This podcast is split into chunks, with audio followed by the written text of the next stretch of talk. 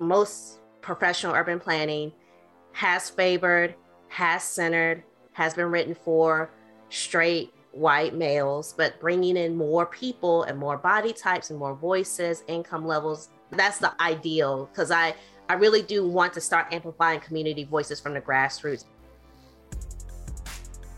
You're listening to The Follow, a multicultural podcast from creative agency Sanders Wingo, where we help people get smarter about culture by talking to up and coming BIPOC creators, movement makers, and thought leaders who we follow.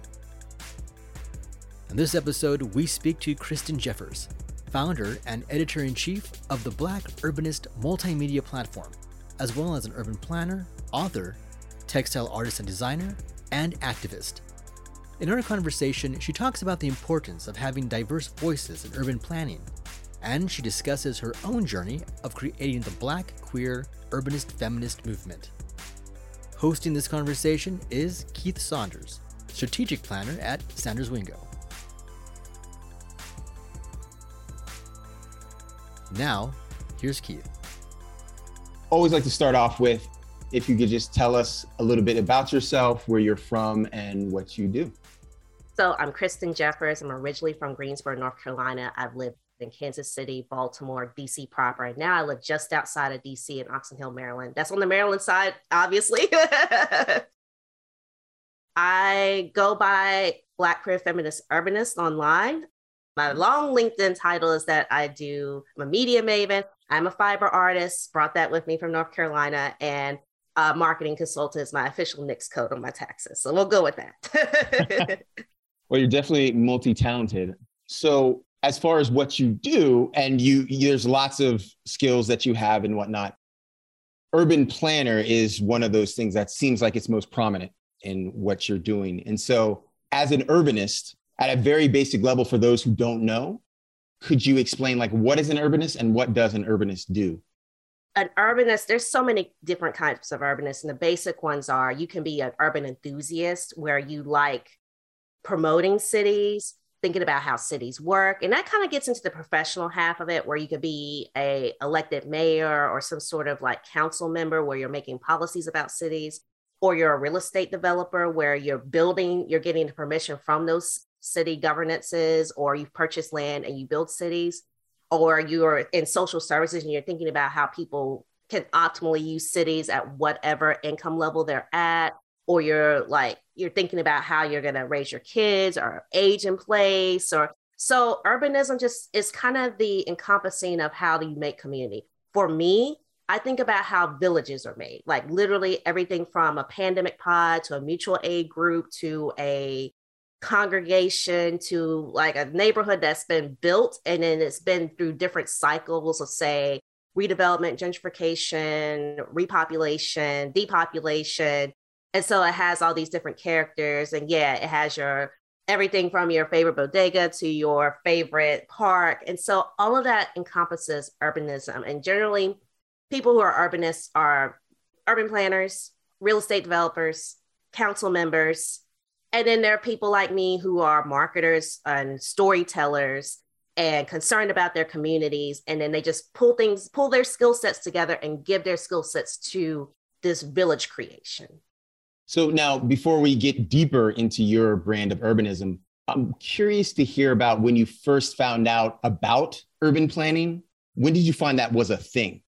Well, I think I knew because it was like I grew up hearing it was, I would listen to NC A&T University's radio station and Clinton Gravely, an architect, a Black architect, would advertise on there. So I knew at least architects could make a career in this. My own father was a licensed electrician. He worked by day at the school system as a maintenance person. And then at night, he would go and he would wire people's residences, churches, etc. So I knew you could be an architect or you could be like a building contractor or some kind of trade or skill like my dad.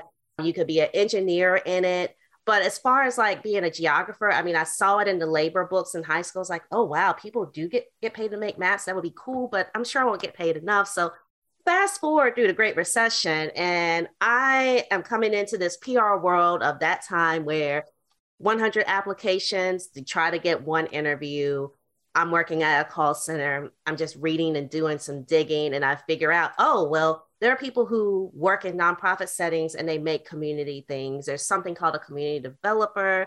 Um, there's something out here called smart growth, and there seems to be a lot of people tweeting about this. So I started using that terminology, and that's where I found the term urbanism as well, because people started to call their work urbanism. So it was really kind of when I was about 22, 23 years old, 2009, 2008 range. I worked in actually worked in a PR firm that was contracted by some developers to get the word out. So I saw that okay, there are folks out here doing various versions of this work and making money. Now, of course, when we get to how I've created my own platform, it makes a difference in how that money is made. That money is not equally made. And so my niche became urbanism and smart growth and a little bit of like faith and education. But it was really that I noticed the disparity and a diversity deficit as I was sitting in my first semester of grad school and that's why the branding of the Black Urbanist came about. Now, this was just Black mm-hmm. and Urbanist. We hadn't added the other parts yet because I hadn't consciously gotten to the other parts, but that's mm-hmm. how we got there when it comes to thinking about urbanism in a marketing, PR, storytelling, media perspective. So you noticed the disparity in the urban planner pr- profession. And so you wanted to brand that for yourself initially with yes. the Black Urbanist? Yes. So take us from there to your brand of urbanism right now, which is mm-hmm. called Black Queer Feminist Urbanism. So, of course, I was very much pro that Black folks experience the world in a different way. I had noticed a grocery train leaving our side of Greensboro, and I was like, okay, all I can see, like with my own eyes, is that most of us are Black. We're middle class people, but we're still Black. And it seems like they're trying to tell a story by moving to the other side of town. And so that was kind of the first introduction as a child. And then I got on Twitter under my given name, and I still have my given name Twitter, which was so long ago. Wayne Sutton said, Get on Twitter. This was even before Black in America and all the startup energy. I went to grad school and realized, okay, our textbooks are only showing us in a certain light. So then I was like, I'm going to mm-hmm. go home and do what I always do buy a domain name as I'd already bought my given name.com. So that was a, a no brainer. So I'm like, I'm going to Google Black Urbanist, see who is using it, see if it's available, see how I can leverage this. And that's why I say I'm one of the first people to use the term on the internet. Now, Melvin Mitchell, who's a legendary architect, fellow of um, the American Institute of Architects, as well as NOMA, he had used it in a, a published book. And of course, a full circle moment is like right at the beginning of this pandemic. I worked with him on his next book and helping him get his website together so that people could know he was technically the first, and there were other women and non-binary folks like they were out here using this in the black community. But as far as like thinking about buying a domain name securing the social media i did all that in the 2010 fall of 2010 mm-hmm. and i was given my first like formal byline. Later that winter it's no longer live but it was on grist. So i got a grist byline and then that kind of brought me to prominence then the Congress for New Urbanism reached out about me being on their next generation stage in the spring of 2011. And so that exposed me to that whole urban hardcore new urbanist crowd of folks, Andreas Duany and everybody that's kind of and that the original folks that created that movement and that organization. And so I don't do as much with them, but I still do a lot with them. And that I'm still on their various websites and everything. But that was the core of my folks for a while it's not that I wasn't like had that snarky and humor and didn't understand that humor of Black Twitter. I mean, I, I lived it in real life, mm-hmm. but I was definitely more of giving like a PBS subject to like a short, pithy, memey world of things, you know. When it comes to adding queer and feminist, mm-hmm. I had to stop pretending that what it was wasn't what it is. And like, okay, yeah. So I'm out here not worried about when I have kids. I'm out here living with my partner and we're, you know, two adults with no kids, dual income or dualish income since I've been running this business, you know, and mm-hmm. the the timelines are different. You know, people are saying, "Oh, well, you're gonna get ready to leave D- downtown DC. You're gonna buy a house in like Suitland or or even Takoma Park, maybe. You know, Takoma Park. There's a lot of lesbians there. You're gonna move there, and maybe, maybe not. And I also noticed, and there's this thing called the smartest boy urbanist. It's a meme. what did you call it? Smartest boy? Yes, yeah, smartest boy urbanist. And okay. so it's for the most part, it's young, straight, sometimes young, gay, white males, or at least male appearing people. They're on the internet. They think that because their neighborhood's a certain way and that they're able to ride their bike and they're able to walk somewhere and they're able to rent the apartment and they're able to get the jobs out of the gate that rent at that level, then that's urbanism. Their urbanism is uh, default. Right. Mm-hmm. And of course, I count in a different body anyway, even if it was just me being Black urbanist. And I also started to see that within our own Black community. You know, initiatives like Buy the Block are very important, they're very powerful, they're needed. People do so that we can have some degree of people who want to stay on a block and want to stay and afford a block, even if their income isn't matching up, like the asset that they've worked really, really hard to get mm-hmm. that we can still have that opportunity to pass down that generational wealth. But there's still this overcorrection of, okay, well, I'm going to buy the house as a straight black male. My partner, whatever gender or permutation they are, they're going to, one of them's going to work from home. My kids are going to do this. Then, of course, everything going on with policing, incarceration, lack of income, lack of being paid fairly. There were just so many structural things as I went down the line, studied, lived, breathed, felt, and I was like, okay, right. there has to be at least a home for this somewhere on the internet. It has to bring in folks like Audre Lorde, Bell Hooks, June Jordan, who actually had some architecture plans for our Experimental City and that got lost under Buckminster Fuller. Like that New Yorker did an article on this a while back that she was working with him. But ultimately, she ended up shelving her architectural plans and she became the poet that we knew her as until she passed away. We at least were able to see her become moderately successful, but she's still someone that we're introducing people to as a poet. Mm.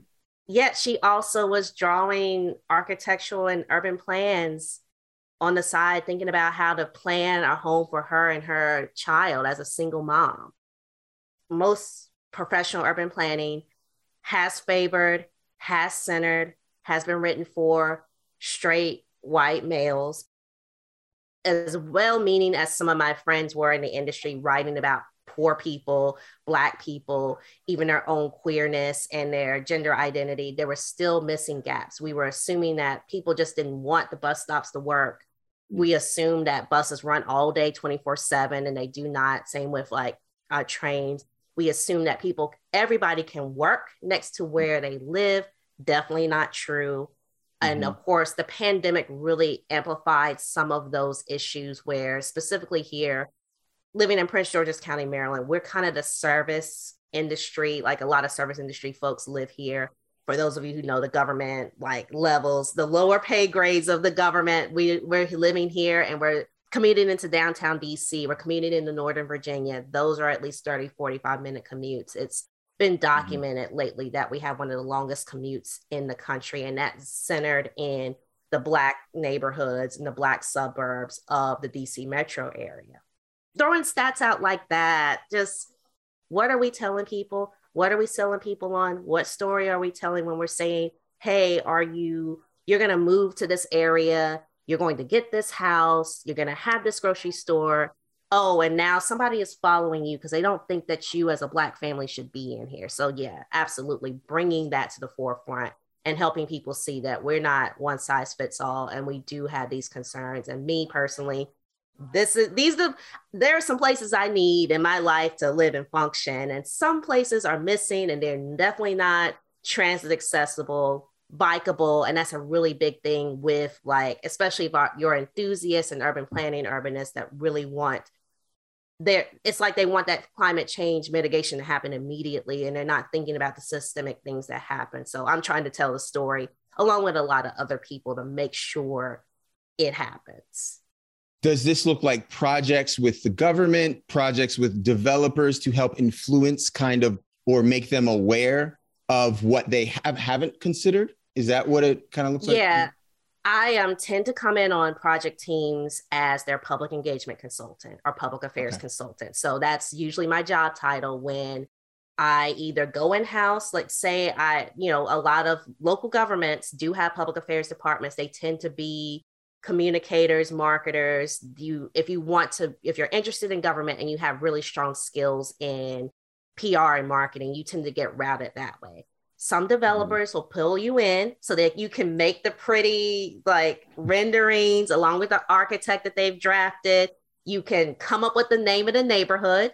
So many names of oh. neighborhoods are actually from marketers and PR people that have done the polling and seeing what these things feel like. And of course, that's probably why you have so many like nature names or you have so many renamings because people are trying to tell a story of a place, whether that's their story to tell or not. So I've been on project teams that have been consulting with governments that want to redevelop areas or build areas for the first time. I've also gone to city council meetings to say, hey, don't build this here, or hey, remember I've also been um, worked with historic preservationists or worked closely with them or at least provided them tools to say, hey, this is how we make sure that a cultural piece is there. This summer, I'm actually going to be doing a, a, panel on cultural displacement and making sure people understand what that means and helping developers, mm-hmm. elected officials, and community members that are already organizing their neighborhoods. Like they've been organizing the block parties and all the different levels of local neighborhood governance together and helping folks see how that all comes together. I read a quote that said, This exercise of my self care has become a practice of community care. Basically, I look at things like, well, where can I get my hair done? Do mm-hmm. I have to drive 30 minutes? Can I get on the train? Can I get on a bus?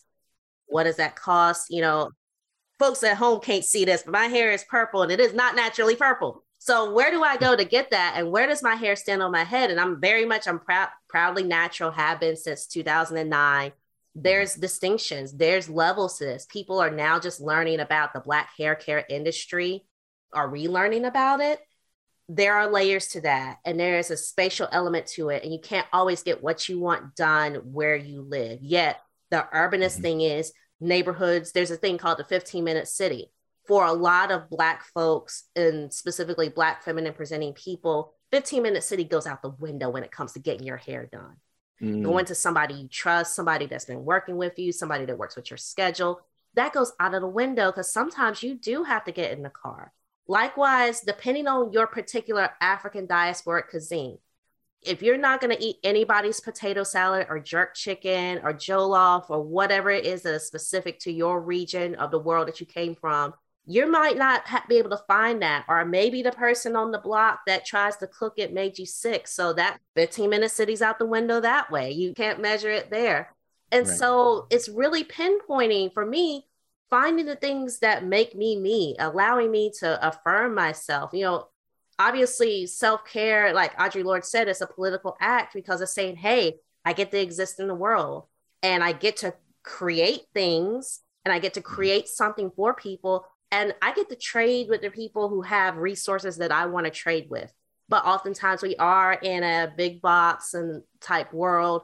You know, yeah, we have a Tabitha Brown for Target today, but that hmm. five years ago, I never would have imagined somebody I know from a part of my home region, and she probably wouldn't have imagined it either. Like it's for us, it was like these are the things that we need.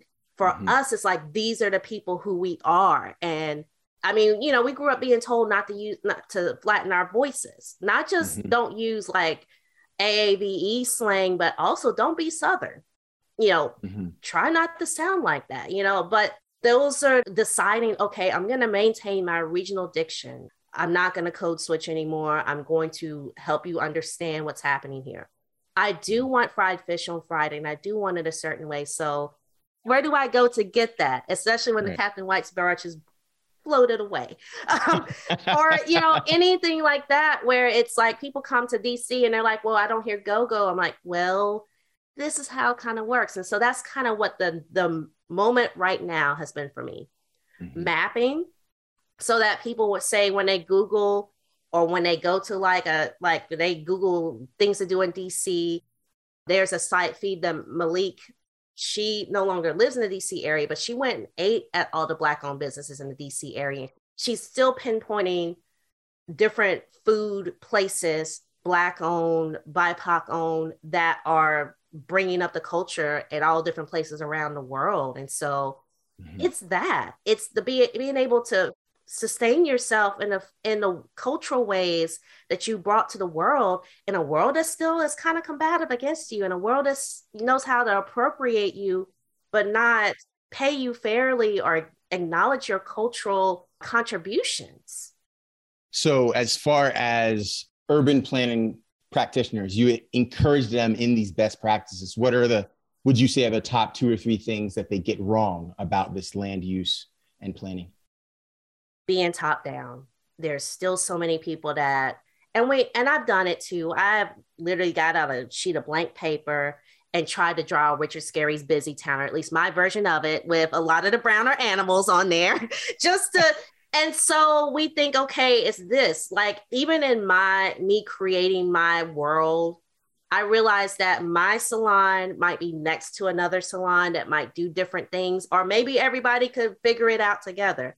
Just like you go to the grocery store now and you have organic stuff next to junk food, next to fresh fruits, next to the coffee bar. And sometimes it's a local coffee bar, sometimes it's a Starbucks franchise. There's like all this variety is there. So I think we have to remember that you can have your fantasy world as long as it doesn't impede or ruin the fantasy of others to be a human being. Like if you want like something at the grocery store. We could all have that thing at the grocery store, but you can't have this fantasy of, oh, I only want nuclear white families on my block. I only want quiet or and sometimes that's that's something to think about because uh, I don't want to uh, erase my neuroatypical folks who do need that balance. We all can use that balance, but figuring out that balance better versus saying, oh, well, everybody works a certain way also not assu- assuming that just because you didn't go to planning school or journalism school which technically i did not i did a comms degree and i did a community development public affairs master. So okay. for in the earliest years and even in our professional fields you had to have the exact um, degree and discipline name match to mm. get some of your certifications. Now there's been a movement internally in our profession, at least the urban planning profession, to say, hey, if you're doing urban planning type things, like if you planned a block party, if you have created a neighborhood market, if you have um, successfully lobbied your city to implement bike lanes, and you don't have a planning degree, then document that, get somebody to vouch for you, take this little exam that we have, and you probably could become a, li- a certified planner. It's not a licensed planner, it's actually a certified planner. So thinking about, okay, how do we bridge that gap between local knowledge, lay knowledge, like people on the streets that have like just things that they're inherently good at, and mm-hmm. making sure people have good skills with it, that they're training themselves, that their lifelong learning is encouraged, not to get to a certain level or be a gatekeeper, but lifelong learning and collective community learning so we, we can build our own thing, grow our own things, be our pe- own people instead of being afraid of, oh, well, I spent all this money at planning school. How do I make sense or peace with that? You're talking a lot about the physical environment, how it interacts with people.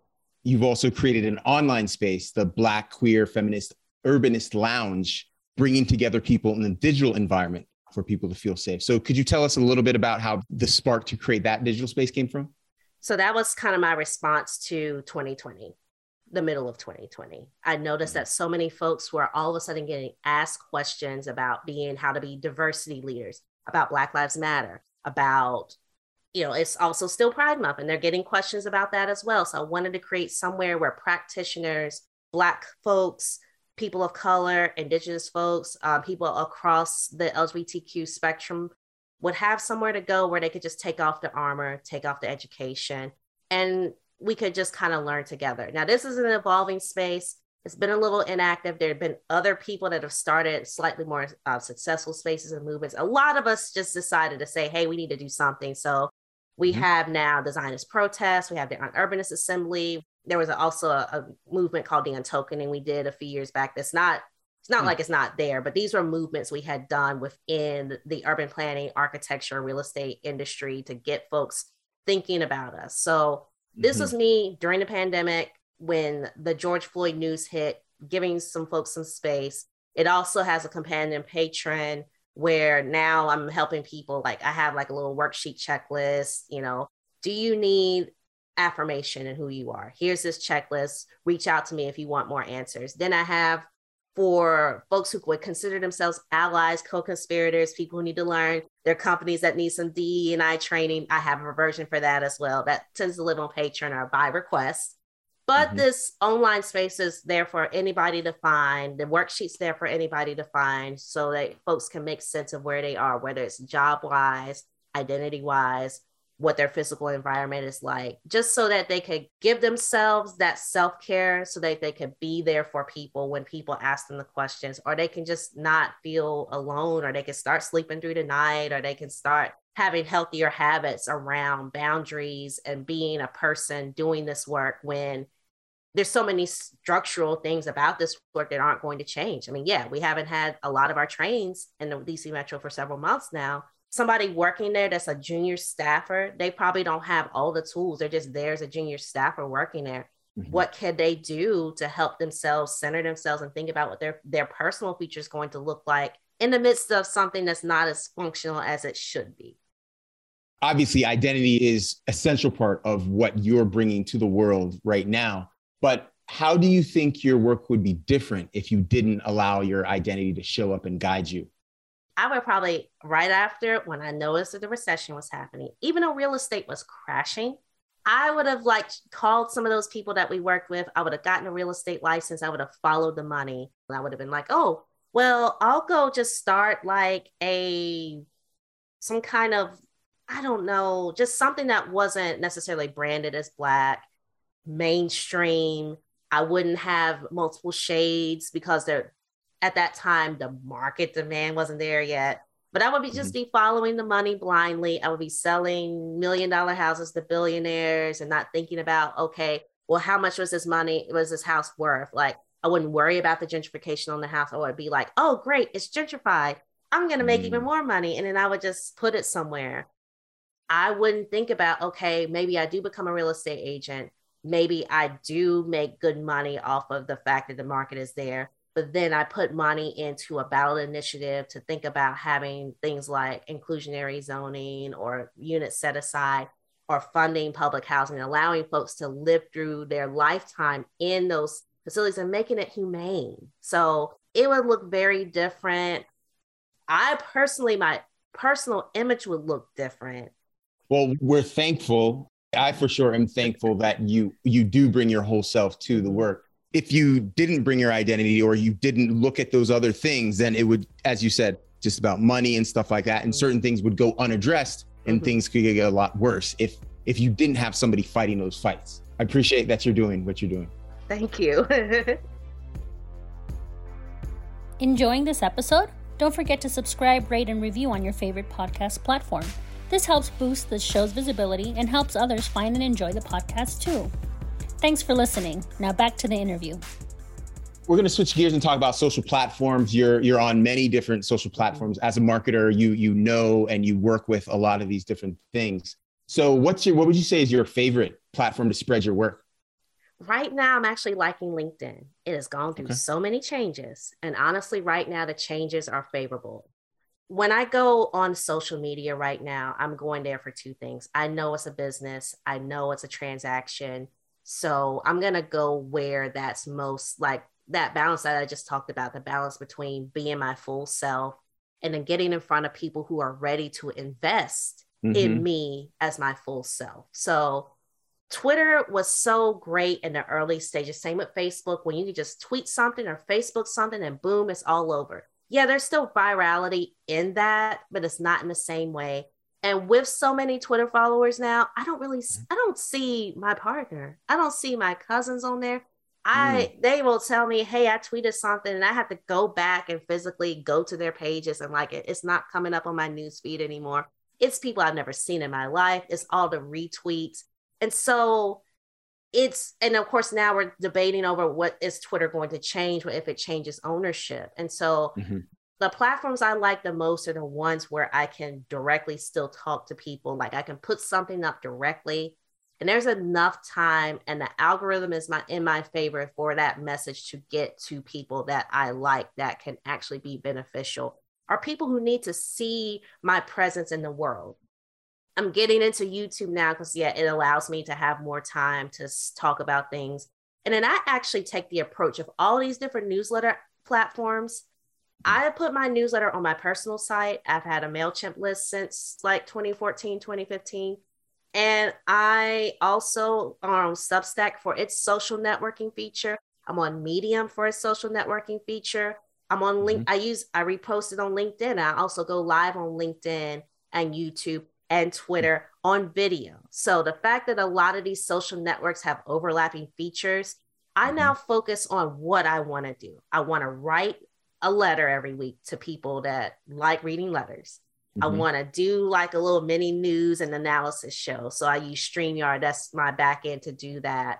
Mm-hmm. And then I want to still kind of connect with the posts. So I still check hashtags on Twitter. I still check the Instagram.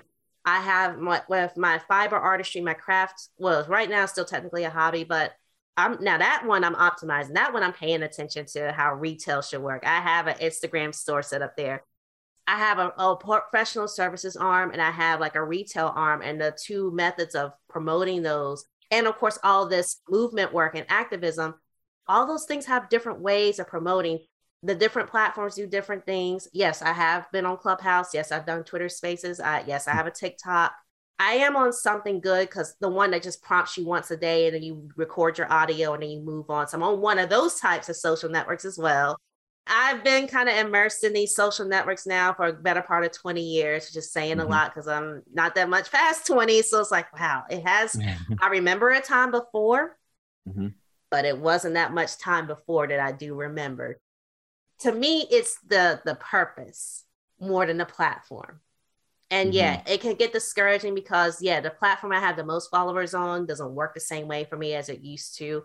But in these last few months, especially during this pandemic period, I've really started to focus on what I ultimately want to do, my key messaging, getting back to the professional marketing training that we have, the key messaging, the key objectives, the tactics, the strategies, and optimizing for the social networks that I am on with the content that I post. What really has made me feel like there's an impact is when somebody directly says something, when I look at their bio and they're also doing the work, or they're mm-hmm. also, mm. we're also at the same intersections. We're also like people are seeing someone that looks like them, reflects them, sounds like them, wants them to do well. Right. Sharing their knowledge and sharing their energy. Like I, I just put out this my weekly newsletter and I've actually had some more likes and comments from like quality folks or not not to say nobody everybody is not quality, but you know, in the industry we do have our preferred people we do have our preferred target audiences, and the target mm-hmm. audiences are really starting to hit well naturally, Good. not out of me stretching myself into like silly putty all over the place, sticking all over the walls. I'm actually reaching people I want to reach, and I'm actually reeling in clientele and people ready to do the deep work that it takes to do this work well. Okay, now let's talk about trends in urban planning development. Are there any trends that you're particularly liking in this urban planning space, or are there any policy initiatives at the local, national, or state level that you're excited about now? I'm so glad that so many people are thinking about dockless bike share. That if you're going to have a bike sharing system, you do need to have the infrastructure in place. And yes, it needs to be available. We need to treat it more like transit and not like a novelty item. So I'm happy that transit systems and local governments are looking at their tax revenue and realizing that, yes, people that generate large sums of money for your city do need to be taxed. Maybe they don't need the tax breaks, or maybe those tax breaks need to graduate out so that we can have parks that work, transit that works. Every school can have access to tools that they need. I mean, we just lived through, and we're still living through a major global pandemic. Being able to go to your community health center and getting the supplies you need, getting your tests, getting your mask, getting whatever you need, and knowing that you can mm-hmm. go there and you're going to come back out of the facility. You're not going to go in there and that's it, or somebody you love is not going to go in there and never come back out. So, mm-hmm. the fact that the pandemic for many people has brought up the need for increased public health attention that is brought up well why are we what what's this balance of work? What are we working for? Why is our rent this high? Why are we you know chasing houses like this? Why can't we get to the grocery store? Why are we running out in this neighborhood and not another? So mm-hmm. coupling all of that together i want us to continue to be focusing on how we can make cities work for everyone. I want us to be mindful that Americans with Disabilities Act is just over 30 years old, and in many ways, there's still disparities in how that's being applied. That planning for folks that have different abilities are disabled, planning for folks of different ethnicities, planning for children, even smaller people by nature that can't reach things uh, or for folks that age in place, like that mm-hmm. elders don't have to, if they want to go to a home or if they want to live more like the Golden Girls, that the options are there. Like you can, mm-hmm. you have more options to live. So yeah, definitely like dockless bike share, inclusionary zoning, mm-hmm. grants, like universal income. If we are capable of generating this much money, yeah, absolutely, we should all share in it because we're all on the earth. It's it's the bounty of the earth. So spreading out, not not necessarily taking everybody out of business, but definitely making sure people really think about how their business is impacting others and how the labor of their hands, mm-hmm.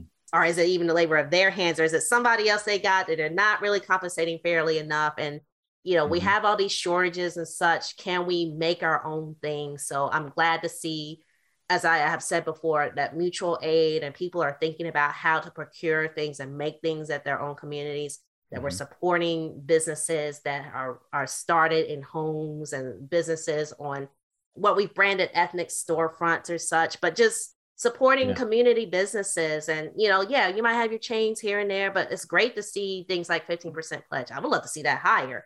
Yields for mm-hmm. more and more types of people making things, creating things to have a chance to get fair trade for their labors or yeah. just be, you know, and you're, you're just you're you're an entertainer, you're providing something in the world, you just are, and, and people can just make sure you can just be and be what kind of naturally comes from you. Now, Dockless Bike Share, I don't think I've ever seen that before. Is that still paid with the app or is that free? Tell me a little bit more about that. I've never heard of. So basically, the instead of docking the bike at the kiosk, mm-hmm. your bike is actually has a lock on it, and you can leave it. And because oh. there's a geo tag on it, the bike sharing company or whatever entity runs bike share wherever you live, they can still see it. It's kind of like you have everybody's got, you know, location services on their phone. The mm-hmm. bike has a location on it, the bike has a tag on it. And so, centrally located, they can go out and they can bring the vans out and they can move bikes from one area to another. Um, something mm-hmm. else when I worked full time with a bike sharing company, we did is like we would have special events. We would have what we call virtual check in of the docks. We would mm-hmm. create mm-hmm. a virtual dock. So you could get a bike from any dock in town, bring it to our special pen, and we would mm-hmm. just sign the bikes back in and we would take them right back to our service center. Now, that particular, when I lived and worked in Kansas City doing that, we had a lot in house. So it all kind of depends on different entities of like thing transit urban planning bikes working together you can't necessarily have bikes being serviced at one place and being like sold at another or working with existing bike shops like neighborhood bike shops to mm-hmm. you know have like a network of bike repair helping people get on their own personal bikes especially like electric assistance bikes so that mm-hmm. for folks who you know the terrain might be a barrier or they might need to like ride a recumbent bike, just being able to get a bike wherever they need it, leave it wherever they need it. Somebody comes and picks it up before it becomes litter. And you can always find one within, say, a few minutes walk or have it brought to you. Like if, mm-hmm. if you need that mobility of having the bike brought to you, it can be brought to you as well. Is the advantage that because it has a lock on it as opposed to going in a dock, it can go many more places? It's a little more flexible? Not just the lock for folks who are concerned about the bike growing legs or being rolled away and it's not them that rolled it away. Also there's weight considerations. There's just being able to bring if say you have a special event in one part of the city and you mm. want people to maybe consider biking home you can bring all the bikes to the special event. Kind of like what we see during special events at the baseball stadiums. They tend to run more trains by those stops the trains like they they just do their best to get folks in and out they may not stop at every stop or Like if mm-hmm. we have like late games, they'll keep the system. Like companies have paid at least here in DC for the system to stay open longer, and so mm-hmm. everybody can board at the baseball stadium stop, and then they can go wherever they need to go because they just let the trains run. That you don't get on the train from mm-hmm. the baseball stadium because it's just a special run, but it's a special run to allow you to get home. So yeah. same concept with the bikes, bringing bikes out there, then people ride them home, then you have a night crew that is paid to go around and make sure there's bikes everywhere they need them for rush hour. You're really watching where people are taking bikes, you're seeing where your bikes are, and you're providing that service. Like a few summers ago, we had that whole VC funded dockless bike share thing. Mm-hmm. It kind of fizzled out before it really got a chance to really pick up and really grow legs. And I'm hoping to see that return again, or at mm-hmm. least the existing systems can look at their contracts, look at what they're doing, and really incorporate how people want to ride or where people want to ride, and that they don't just want scooters, they also want all kinds of different mobility options. The Black queer urbanist feminist movement, which you have talked about, you also mentioned you're building a Black queer feminist urbanist index. What does the index mean, and what do you hope to accomplish with that? So, similar to like what you see on livability.com, where they've ranked they've codified, they take different measures of what makes a city livable. As I mentioned before, where do I get my hair done? So the goal is to map that and then have this searchable database where people can, you know, if you move to a new city and you want to find the things that you do, you can search them and they're clearly available. And it's kind of like the map looks like what your map would look like. It's not, oh, well, oh, I happen to walk by here. I hope that they can help me out. It's yes, these people have said, yes, we do serve you. Yes, our business is geared toward you. We are happy to have you as customers. We are here on this map. And eventually there will be, it'll be ad supported for those kinds of businesses to make sure that they have opportunities to talk to people that they want to talk to. And local governments, market researchers can download that information and they can use it in planning where they put businesses or if they're trying to diversify, like just like we're tracking all these efforts for diversity in our various industries. The goal mm-hmm. is to top load a lot of things that come up when I'm thinking about my life as a black person, as a queer person, as a feminist. So there's, you know, certain folks I won't deal with, or, you know, as someone who wants to try to practice fair trade, who's very conscious of where labor violations are still happening in the world. Someone who would not going to be like these cake bakers that don't want to bake my wedding cake correcting for those kinds of things. And so that's where this index comes from. And I want to mm-hmm. encourage folks who are of different ethnicities, like different identities in the LGBTQIA plus umbrella, like think about write down the places you go to every day, write down the places you want to see, and don't be afraid to say, hey, this is my list of places that I go. Based on the body that I'm in, I'm gonna like look in the mirror and account for that and I'm going to share with the world these are the things that I like. You know, hopefully we can have a cultural exchange, not an mm-hmm. appropriation, but let's try to have this cultural exchange and let's tell the world, okay, this is what I need and this is what I want and this is what I'm most likely to serve and have. Are you developing this index right now or is it already out? It's in development. There's been some like starts and stops. So over the next couple of years, there'll be some events I'll be releasing maps. Right now, you can go to a post on my site, theblackurbanist.com, called The Whys of Black Queer Feminist Urbanism. It's in the menu bar, and it really okay. goes into kind of the basics of eight initial areas that I'm tracking that tend to track for things that I look for in a metro area, in a region. Mm-hmm. And over time, I want to expand out and then grow out those things. It is based, though, on one that City Lab did on Black women's livability. And that okay. actually ranked access to healthcare, access to education, and access to jobs. What hmm. myself and others have done, like Sherrell Dorsey of the Plug, like that, her hmm. her org, media organization is tracking entrepreneurship dollars and access to entrepreneurship VC as well as more traditional funding, capital funding for Black women and gender marginalized Black folks. And there's other people that in different sectors that weren't necessarily represented in that index that are in City Lab that are adding in. And so this is me adding in. Mm-hmm. Okay, do we have black? Where are the black bookstores at? You know, where are the hair places? Where are na- nature areas that realize everybody goes into nature?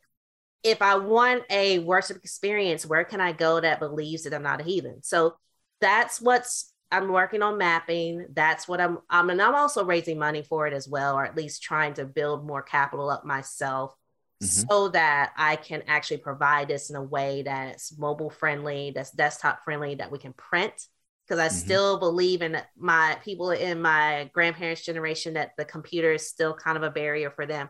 I still want that to be there for them. I want it to be accessible. I want people to be able to listen to it or just look at it captioned. I'm, I'm very much about that. So to do mm. all that I wanted to do, it's still a process of fundraising. And so, yeah, anybody who listens to this and is interested in being a partner in something like this, definitely reach out to me and let me know. all right. So, our final few questions since we're an ad agency, you know, we talk about partnerships and organizations and brands and stuff like that. I'm curious about are there any organizations and brands that you would love to partner with to kind of support those causes that you care about? You know, I'm allowing myself to think about how I can leverage corporate sponsorships in an ethical way.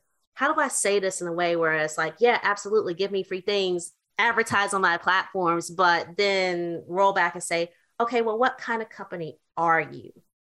Are you a company that believes in equitable distribution of labor and compensation?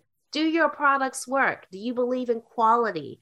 Do you believe in allowing building your products so that it can be built in various different places that it's not just overwhelmingly exported or overwhelmingly imported? Do you believe that I'm a human being or am I just like a, a checkbox? Do you show up for me beyond June on both levels? Is this going to be a long term thing? Do you already mentor? Do you already help people find access? Are you are you making a difference in the world? Now, of course, the short answers are, you know, I look at people like um, that I actually use, places I actually go. You know, the short answers would be the Targets and the Apples and things of the world, but I'm mm-hmm. not gonna be like your blind endorser without bringing up, hey, your this product is great for me. I'm great as your spokesperson, but what are you doing for other folks that work for you or are you profit sharing? And of course, now this this goes beyond like any company that is like smaller businesses, fellow black and queer owned businesses, people like a lot of the folks that are in um, Arlan Hamilton's Backstage Capital portfolio are good fits. Mm. Anybody that I use.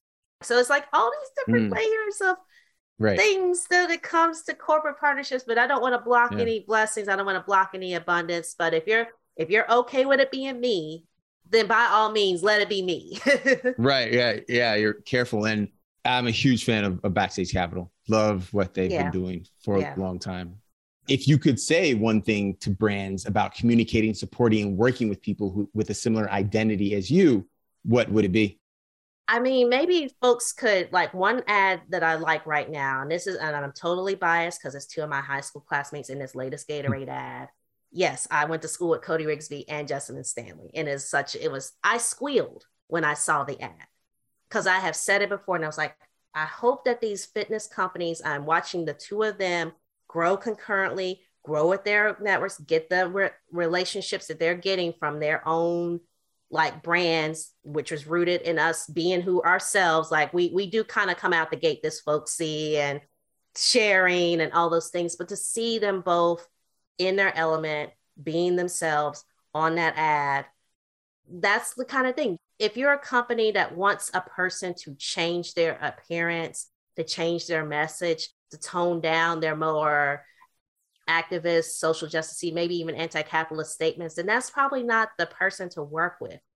You want to take your product and mm-hmm. align it with people that are going to make both your product and themselves look amazing. And therefore, because it's a natural synergy, it adds value, then roll with the value that you have. And if you want to kind of like make your value bigger, then look at other markets. Like take that profit that you have and then invest it in something else don't try to gain your profit to try to make something that isn't real real from a person especially if they are committed to system reform.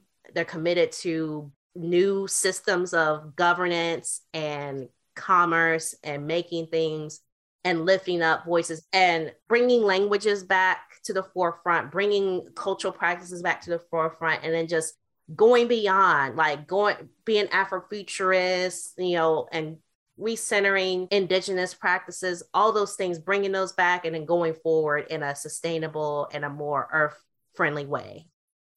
So, uh, what I'm hearing as far as advice to brands don't try to change people, don't try to silence people, collaborate and align, natural synergy.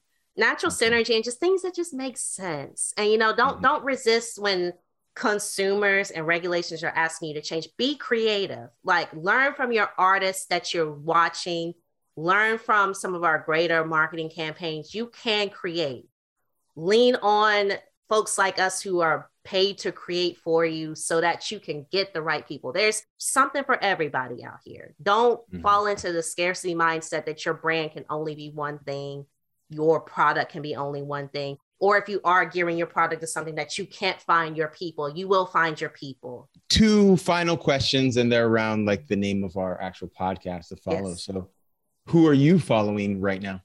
Of course, I am following this is definitely a shameless plug because I'm helping my partner build up this organization called EndoQueer. It's for folks who are in the LGBTQ community going through gynecological illnesses like endometriosis, fibroids, PCOS, so that we can have somewhere to go. HIV is still very much in the world, and so much of when people think about LGBTQ health is around, oh, just HIV prevention and tracking, but there's, we still have all kinds of other diseases. We have all, all kinds of other healthcare needs. There's so many folks under this banner called the Untokening that we did. I do want to give a shout out to my colleague, Desiree D. Powell, who's doing a lot of work with bringing markets back. Likewise, Brittany Drakeford's doing the same thing here in the DMV area. D is doing more of that work in the Dallas, uh, Fort Worth region and in Texas, helping Black businesses, Latin and other people of color businesses leverage parks, leverage parking lots, leverage cultural spaces to do what they want to do with it. My favorite national newspaper right now is the LA Times. I just feel like it's a mm-hmm. little bit more human human centric. I like reading the West Coast perspective that still covers the Nation. I do read The Guardian. I do try to read Republic Journal, which is out of Nigeria, just so I can get a sense of people that are part of the African diaspora that never actually moved from Africa. There is people are writing. We're we're having these conversations. When I'm actually paying attention to my Spanish, I read El Nuevo Dia out of Puerto Rico to get that perspective. Right now, I'm reading Shine Bright, which is Danyel Smith's kind of surprisingly more personal memoir of women in pop than I expected. I'm also listening to Black Girl Songbook and just it's um I even brought it into a book club I'm doing that was we had our last book we read was The Body's Not an Apology, which once again Sonya Renee Taylor, Adrienne Maree Brown, and Tasha Reagan leading that legacy on of folks like Audre Lorde and around. They're black queer feminist urbanists that I look to towards. Also, I did want to shout out Imani Barbarin at Crutches and Spikes, as well as Cheris. Um, they all these different people that are doing disability advocacy on Twitter. They're they're telling us how it is. It's not always nice to hear that we're not ready to go back to what we were doing, but they're they're leading this equity conversation around disability in a way that really resonates. And I think we need do need to be listening. And then Imani is also trained in communication. She knows all of our tools and language. So for somebody mm-hmm. that's been formally trained, I've I've mentioned a mixture of folks, and there's so many other names I could mention, but those are some of the top of the line folks right now. Okay, and so the final thing is, where can we all follow you on social media? Now I know you're all over social media at a lot of different places, but where would you like us to follow you? I'm at my given name, Kristen E. Jeffers, on LinkedIn, and there you can find my weekly newsletter and weekly live stream. The Black Urbanist YouTube channel is also where that live stream lives. You can also subscribe to the Black Urbanist Weekly on Substack. Those are the best places to find me. Kristen E. Jeffers, thank you so much for being on the show. And we very much, it was a wide ranging conversation. And we appreciate you coming on and being generous with your time and chatting with us. We appreciate it. Oh, thank you. Thank you for a- asking all these questions. It's always good to get a good mix of questions. And hopefully you all got something from it and we'll, we'll have further conversations. Thank you, Kristen, for being here and taking the time to share a little bit of your world with us. And thank you all for listening. You've been listening to The Follow, a multicultural podcast from creative agency Sanders Wingo. For show notes, past episodes, or to get notified when a new episode comes out, visit thefollowpodcast.com. And if you like the show, please subscribe, rate, and review on your favorite podcast platform. It boosts the show's visibility so other people can find and enjoy it as well. Until next time, take care.